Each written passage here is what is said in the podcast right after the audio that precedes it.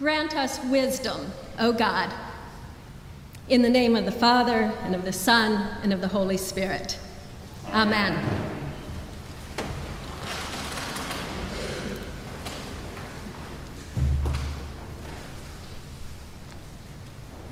Wisdom.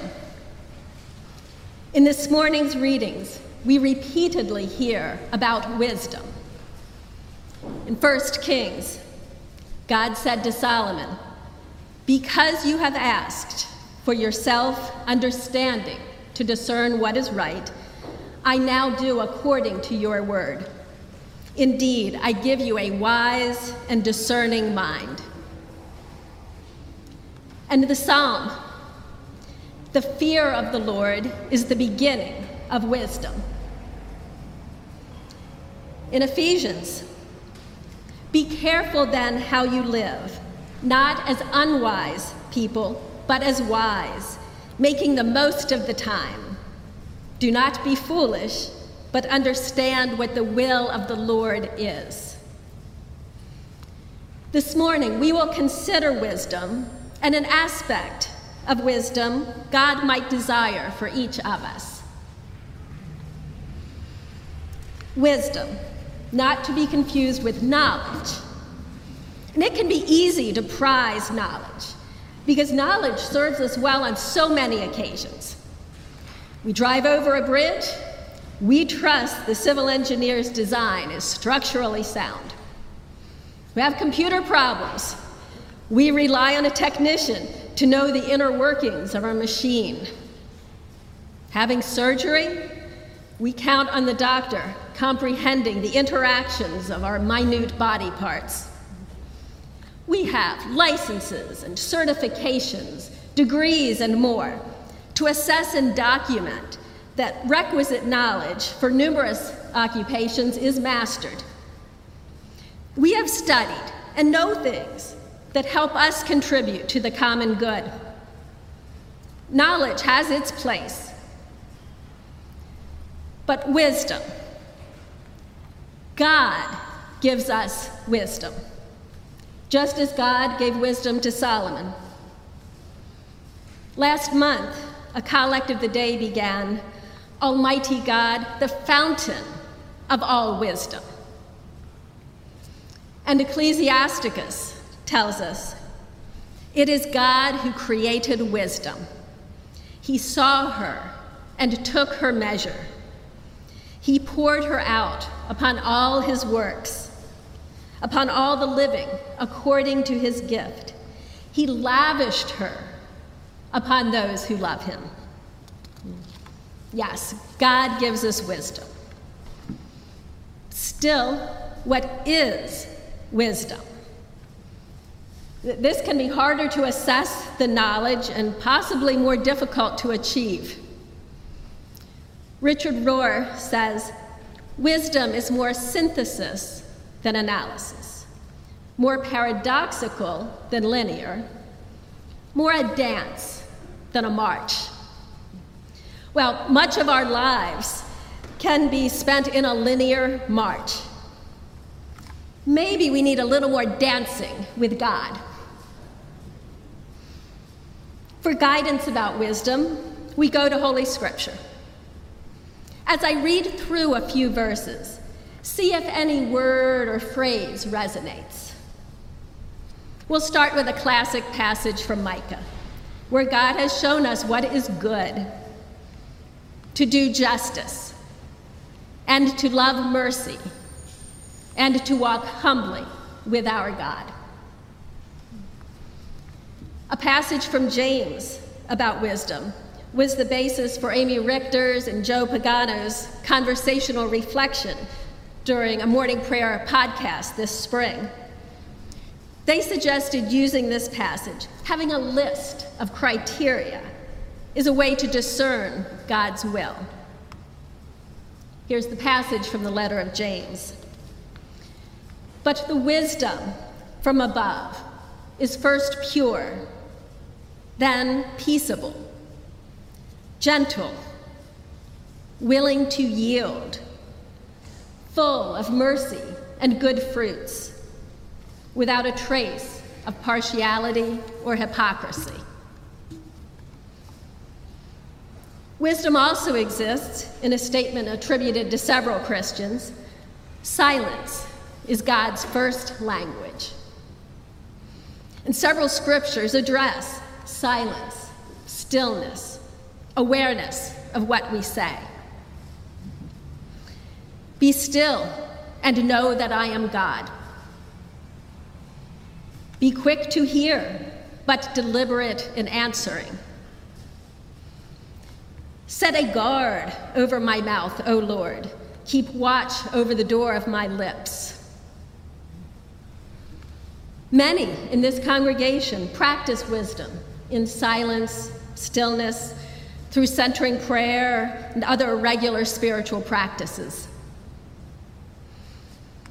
We can look to our psalm. The fear of the Lord is the beginning of wisdom. The word often translated fear has also been translated awe, reverence, respect. The Lord is to be feared is also translated the Lord is awesome. Awe, being aware of and in awe of the Lord. Sounds so simple, and yet is perhaps so difficult. During the morning prayer, collect for guidance, we pray, Guide and govern us by your Holy Spirit, that in all the cares and occupations of our life, we may not forget you, but may remember that we are ever walking in your sight. Yet, in all our cares and occupations, we can crowd out God, crowd out wisdom. Now, I have an invitation for everyone. We've heard several examples, phrases, words related to wisdom trust, mercy or kindness, humility, silence, justice, gentleness, awe. Maybe one particularly resonates. Maybe God has placed another on our hearts. Is there a word or phrase that God might be whispering in each of our ears? This morning or at other times? Perhaps it's a newish idea. Perhaps it's something with which we've been grappling, praying, striving for a long time. Right now, I invite us all to identify some aspect of wisdom that we could perhaps call our growing edge, something with which we need God's help, an area in which we are growing more into the image of God, or maybe identify wisdom in general. We are going to do something with this aspect of wisdom soon. So I should pause to allow everyone time to actually listen to God's nudging.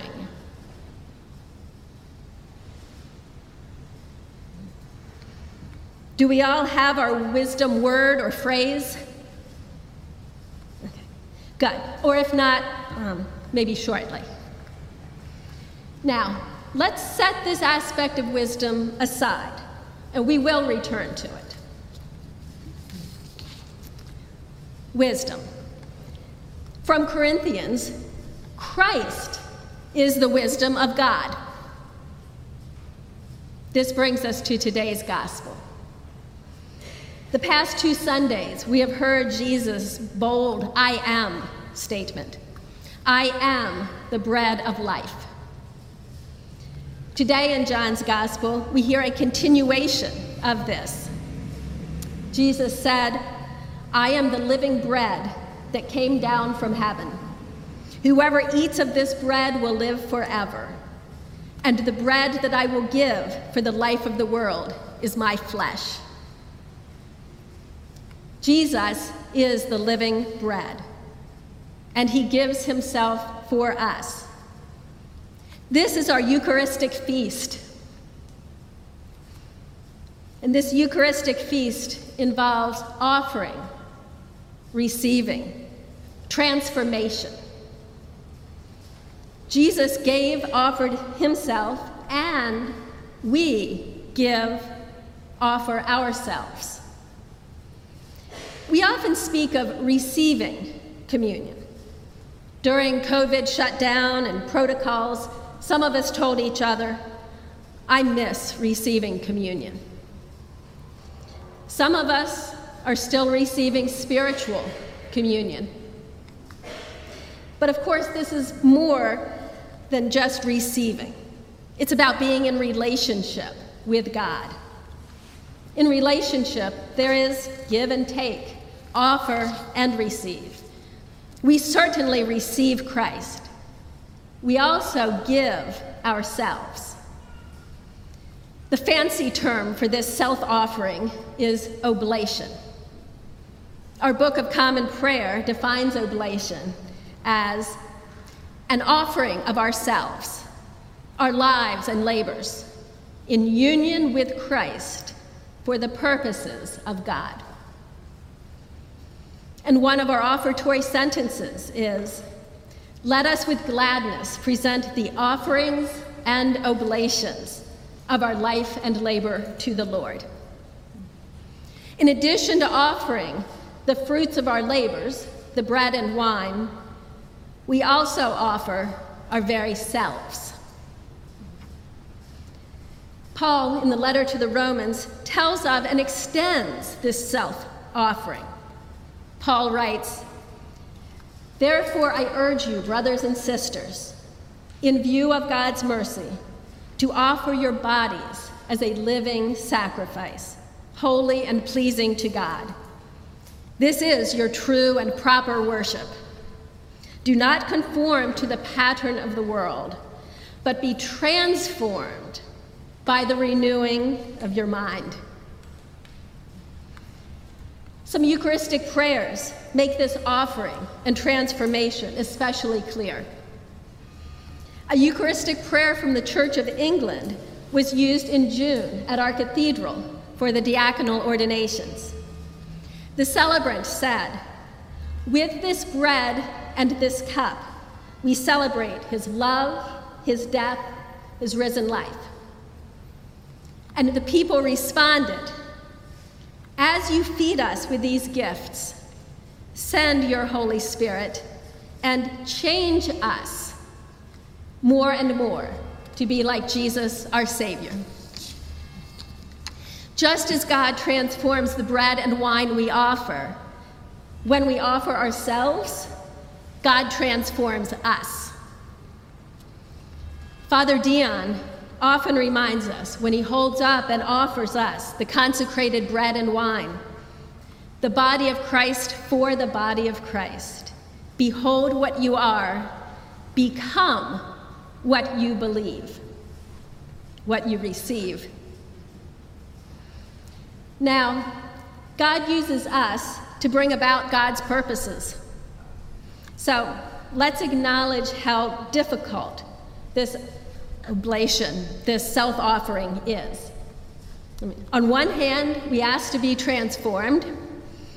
On the other, we could hold something back. Change is difficult, and we might want to cling to some piece of our self offering because it's so much a part of who we are right now. Can we trust God with our transformation. We're going to try. We now return to the aspect of wisdom we've selected and pick it up again. I invite us today to be intentional in our self offering and potential transformation. At the time of the offering and during the Eucharistic prayer, and when we receive communion. Let us offer ourselves and pray to be transformed by God. As some examples, if we selected being in awe of the Lord, let us offer the times we forgot that we walk with God and pray for wisdom to be aware of God's continual presence. If we selected silence, let us offer the times we uttered words better left unsaid and pray for wisdom to listen to one another and to God before speaking.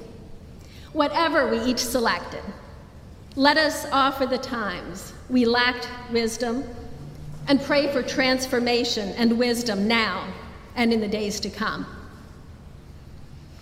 This is certainly not an instantaneous one time event. We offer ourselves repeatedly.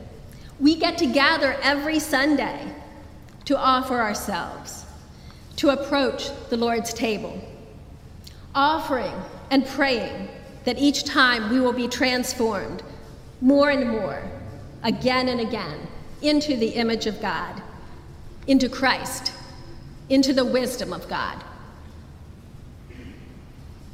Wisdom.